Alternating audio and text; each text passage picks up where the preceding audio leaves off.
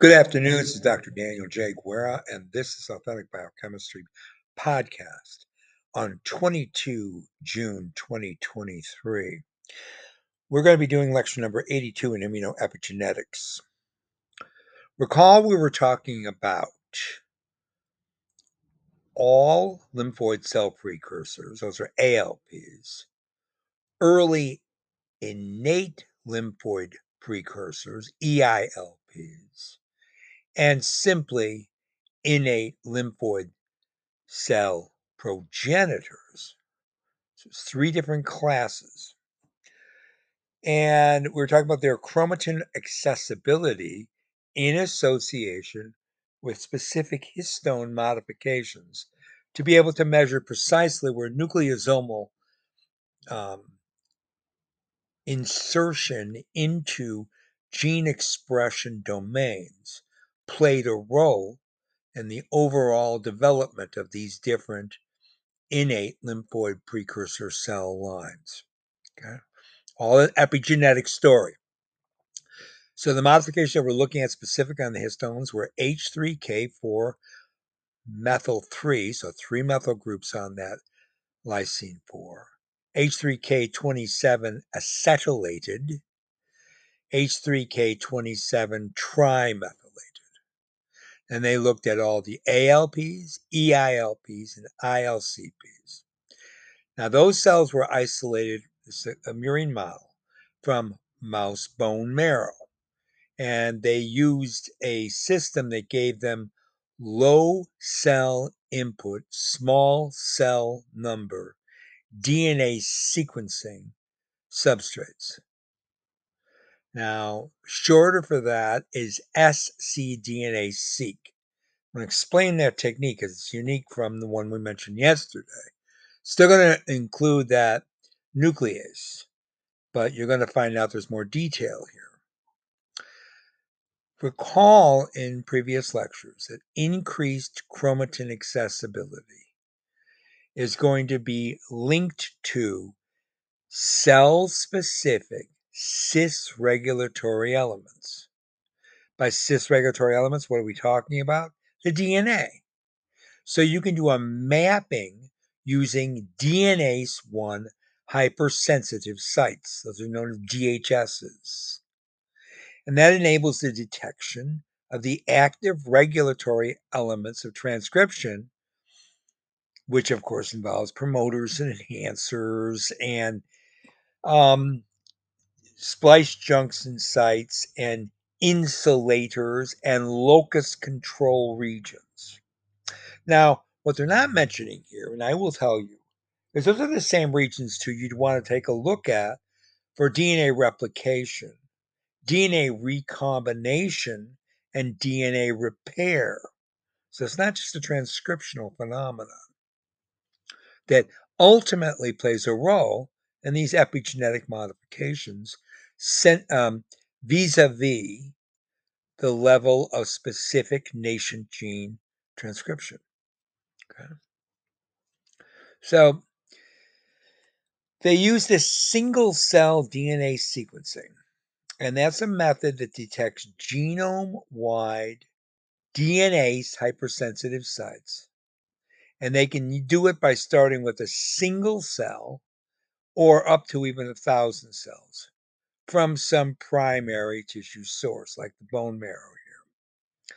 Now, what the te- technique enables one to do is do a mapping that's genome wide of hypersensitive sites, DHAs, in a range of cell populations that would not be otherwise isolated and characterized using conventional DNase 1 sequencing because there's a requirement typically for that procedure for 10 to the 6th to 10 to the 7th uh, cell culture.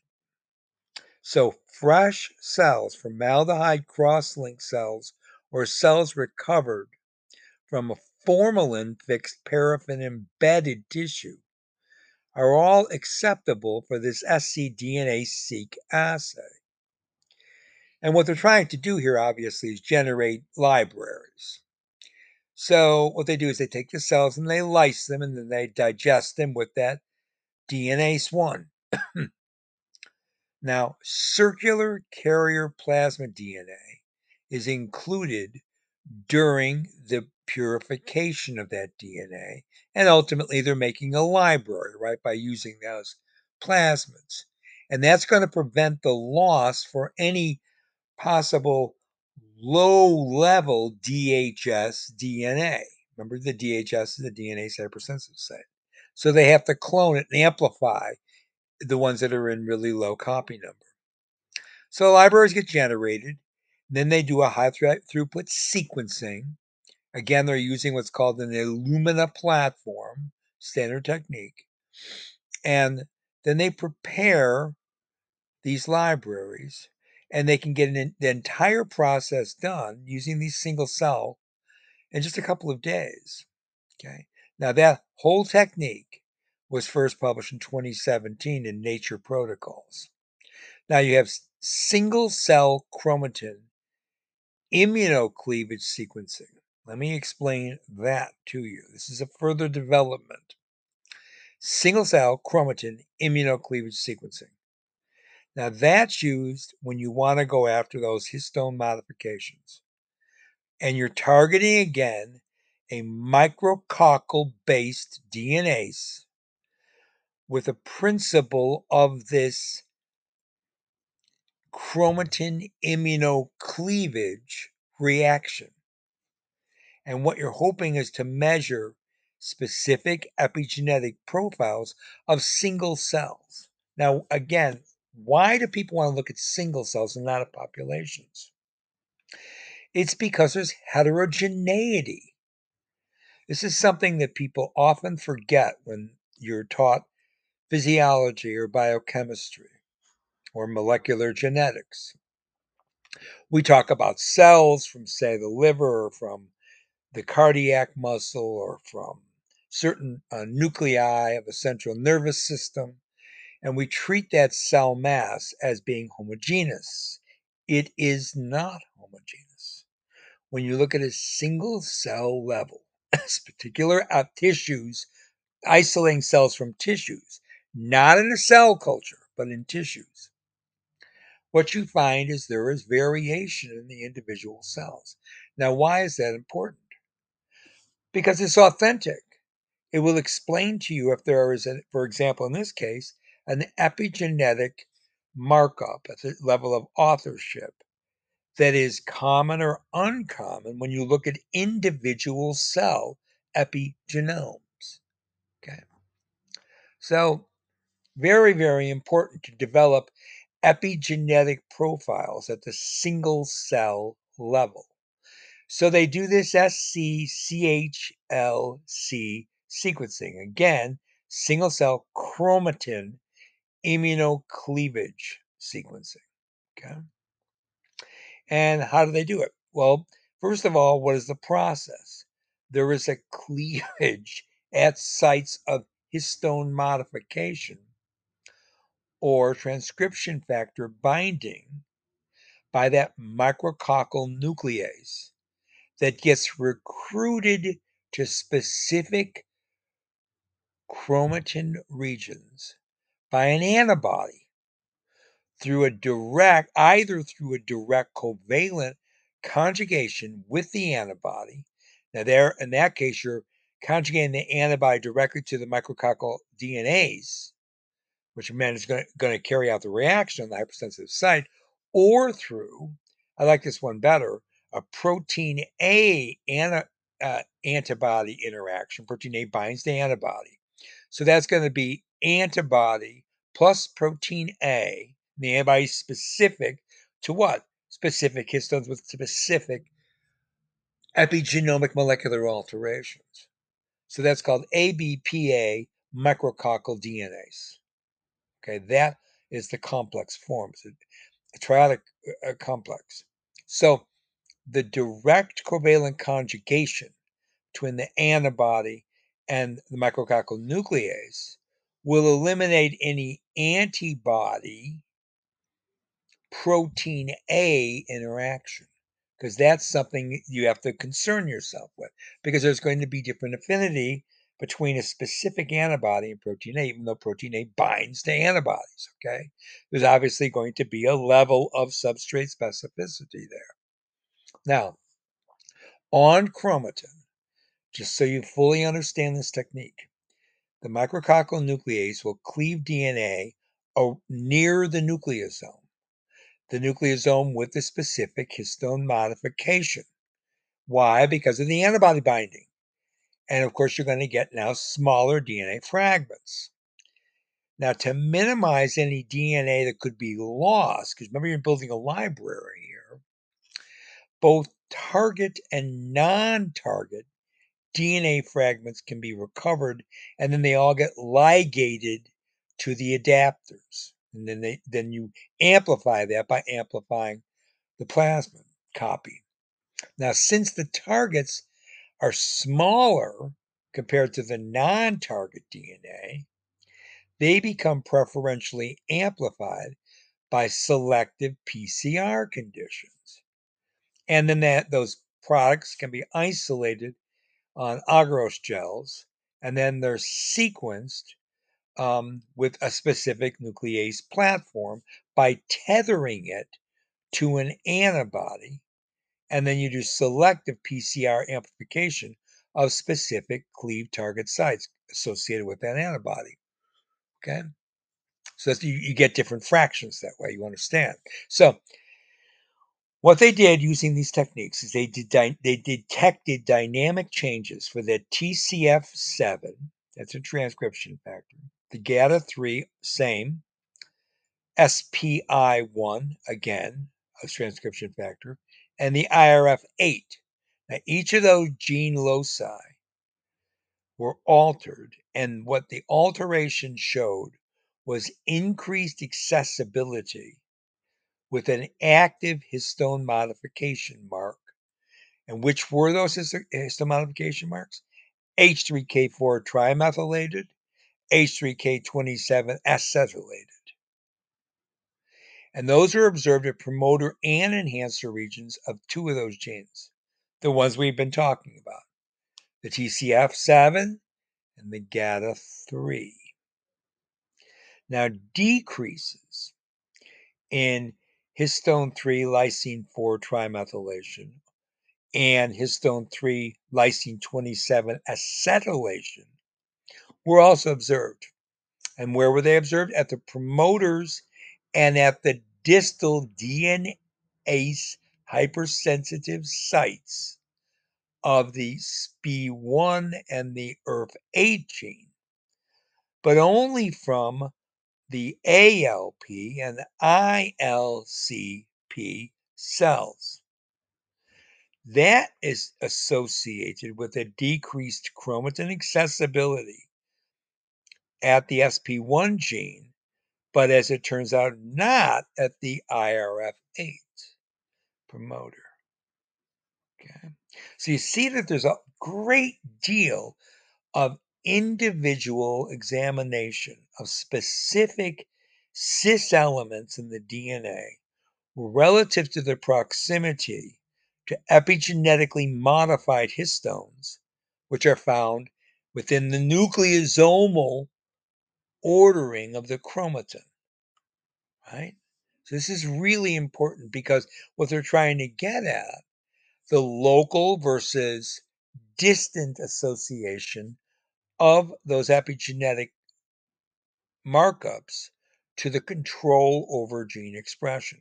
And what gene expression we're looking at? All these transcription factors, which are going to lead to the further terminal differentiation of all these different innate lymphocytic progenitors. Okay? Because that's what they're trying to understand. Where do you get all the specificity? Obviously, it's all epigenetics, which is what I've been trying to argue. Now, epigenetic changes of those genes I just mentioned, particularly GATA3 and TCF7, are consistent with the expression pattern that you see during the developmental progress from the ALP, that's the all, all the way to the simply innate lymphoid cell precursor. Now, what else you have to keep in mind is that the bivalent modification at the GATA3 promoter in the all innate lymphoid cell precursor population, okay, that includes all the different, that's before further differentiation, can be resolved to a monovalent histone 3 lysine 4 trimethylation modification by the time you get to the next stage of cellular differentiation, which are those early innate. Innate lymphoid precursors. That's opposed to the monovalent repressive, of course, what's it going to be? Histone 3 lysine 27 trimethylated modification that you find at the TCF promoter at back at the all uh, lymphocyte precursor stage. And that gets replaced by the monovalent active H3K4. So it goes from lysine 27 to lysine 4 trimethylation by the time you get to the early ILPs, okay? And all of that's associated with transcriptional activation in those cells. So not only do you have those alterations of methylation pattern as you differentiate through those cell lines from further and further to a terminal differentiation of the ILCs, but you also have that directly associated with transcriptional activation. So the data at this point suggests that there's a general trend of chromatin opening and closing because remember these epigenetic changes on the histones are going to have that effect. And that the opening and closing of chromatin is associated with gene activation as well as repression, respectively. Opening, activation, repression, closing. And that occurs during innate cell differentiation, innate lymphocytic cell differentiation. And so that means there is a distinct regulatory mechanism that's placed upon the expression of the cell lineage specific transcription factors. Okay. Now let's back up here and do some general um, surveil. During cell development, following any kind of pathogen, or inflammatory cytokine stimulation. You always observe a regional, tissue specific, cell specific, innate immune response. And that particular response is associated with the, Ill- the ability of those innate cells to sense pattern associated pathogen associated molecular patterns, excuse me, PAMPs. Plus, uh, those are associated with the pathogen now, right? Plus damage associated molecular patterns, those are the DAMPs. And those are both released, the PAMPs and the DAMPs, from damaged or stressed cells. So those cells, this is all part and parcel we're talking about with these innate lymphoid cell progenitors. So those cells that we're just talking about that were exposed to the PAMPs and the DAMPs will elicit germline specific pattern recognition receptor C lectin and cytokine centered signaling. That, of course, leads to the production of many different types of innate immune effectors and what occurs because of that subsequently is an elimination of the invading pathogen or the removal of the damaged host cells. So, cell specific functions correspond to cell specific phenotypes. And the phenotypes of the innate immune cells are plastic, in that once they are programmed, that programming sticks with that innate immune cell population. And then subsequently, the innate immune cells will undergo a transition from the quiescent to the activated phenotype in response to the pathogen when the pathogen is causing an infection or without a pathogen and when there is no pathogen there or it's just a danger signal. So once those cells are stimulated, the activated innate immune cells are converted to a repressive phenotype because what happens soon as they are activated and carry out a pro-inflammatory response, they pull mm-hmm. that back. So they have to resolve that pro-inflammatory signaling. And that's done to prevent further healthy tissue damage. Now, keep that in mind, bracket that off, and think about this. Cytokine priming of the cells or any pretreatment with special molecular components, say from the microorganism, say LPS from bacteria, will induce innate cells to take on often a tolerant phenotype, or what can be called a trained phenotype. And that becomes the basis for innate immune cell memory. Again, a plastic effect the impression is left behind. See? Now, you remember we're talking about plastic and elastic, and we're talking about methylomes which are maintained, methyl ma- uh, maintenance methylomes, versus methylomes that are removed before cell cycle occurs. So you get the idea between elastic and plastic effects. Now that's not that's not being considered here when you think about normal immunological responses. I'm adding that in. Okay.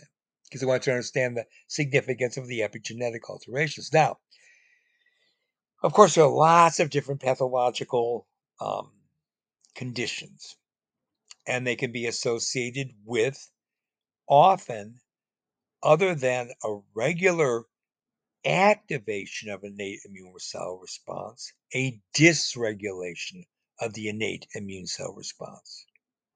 And what that can lead to is an autoimmune response subsequently, or a persistent pathogen infection or superinfection because of the lack of control over that recovery phase after the initial activation. So the pathogen then completely subverts the innate immune response in that way. So then what you get is chronic inflammation, even if the pathogen is no longer there. Because you haven't you haven't reverted to now the anti-inflammatory state. Okay. You understand how dysregulation can then lead to some very dangerous phenomena. Now, during infection, the pathogen will utilize all those strategies to try to dysregulate the innate immune response. And that dysregulation will then function to enhance the virulence of the invading pathogen. And in fact, that often allows pathogens to go intracellular and to persist within the host. So, overall, a dysregulated innate immune response, uh, coupled with an uncontrolled inf- inflammation, will result in multiple morbidities linked directly to disease states. And that can also lead directly, finally, to host mortality. Right? So, both pathogen infection and even sterile inflammation caused by stress or damage, or an alteration in DNA, RNA, or protein or lipid fidelity in the cell. All of that can train innate cells to consistently and excessively produce pro inflammatory cytokines. On one axis, on the other side of that axis, the innate immune cells could become totally unresponsive, unresponding. And that would lead to inflammatory diseases, for example, in a tissue specific manner. Now, what are some of those diseases that we know where this occurs at the innate immune cell level? How about RA, rheumatoid arthritis, atherosclerosis, and the neurodegenerative diseases, Alzheimer's and Parkinson's. Now, beyond that, the pathophysiological niche signals are also reprogramming that pathophysiological phenotype of the innate cells that are involved. And we talked about these a great deal 10 lectures ago. Those were the tumor associated macrophages. Remember those? Yes. So many inflammatory diseases then are linked to innate immune response dysregulation and have nothing to do, at least at those stages where the disease is first induced, all the way the disease can cause high morbidity, even to, mort- eh, to high mortality, depending if that immune response is not shut down. All of that inflammation and hyperimmune response without any involvement of lymphocytes. Okay, so I want that to be clear that innate immune cells can cause a great deal of damage to the cellular milieu because of this dysregulation of recovery from that initial activation. Now, that was a general thing we just got into for the last couple five minutes. Why did I do that? Because we've been talking the specificity of the epigenetic markup of the innate lymphoid cell progenitors. Think about all those modifications I just told you about at the nucleosomal level for the different histones, lysine residues, and whether or not they were methylated or acetylated, and in association with promoter regions, proximal or distal, to transcription factor expression. What do you think that the role of epigenetics would play in that innate immune cell chronic inflammatory disease state? Obviously, a very significant role because it is precisely the epigenetic modifications that cause the differentiation of those particular innate um, lymphoid cell progenitors, which can lead to dendritic cells, which you know are going to be activating ultimately, yes, T cells and B cells. So ultimately, you'll get an acquired immune response, but also all those other innate cells that are otherwise just surveilling and killing. And one more important variable the natural killer T lymphocytes, which are quite deadly when they are not controlled. Okay? So I wanted to bring all that focus to the general, to the conceptual level, because we were talking all about the specific, that is, um, sense data level, right? The individual data points of looking at what we just found out from that paper from 2022. So we're gonna we're gonna continue this discussion because it's time for me to stop right now. We're gonna continue now to bring back the epigenetic profiling from that 2022 paper and alter the discussion with that with a general discussion of the innate immune cell control over inflammation. And ultimately, we'll come to a synthesis, right? Probably two more lectures we'll have to cover to get that completed. So I will stop here. This is Dr. Dan Guerra. Again, Authentic Biochemistry Podcast um, on a Thursday afternoon, 22nd of June, 2023, saying bye for now.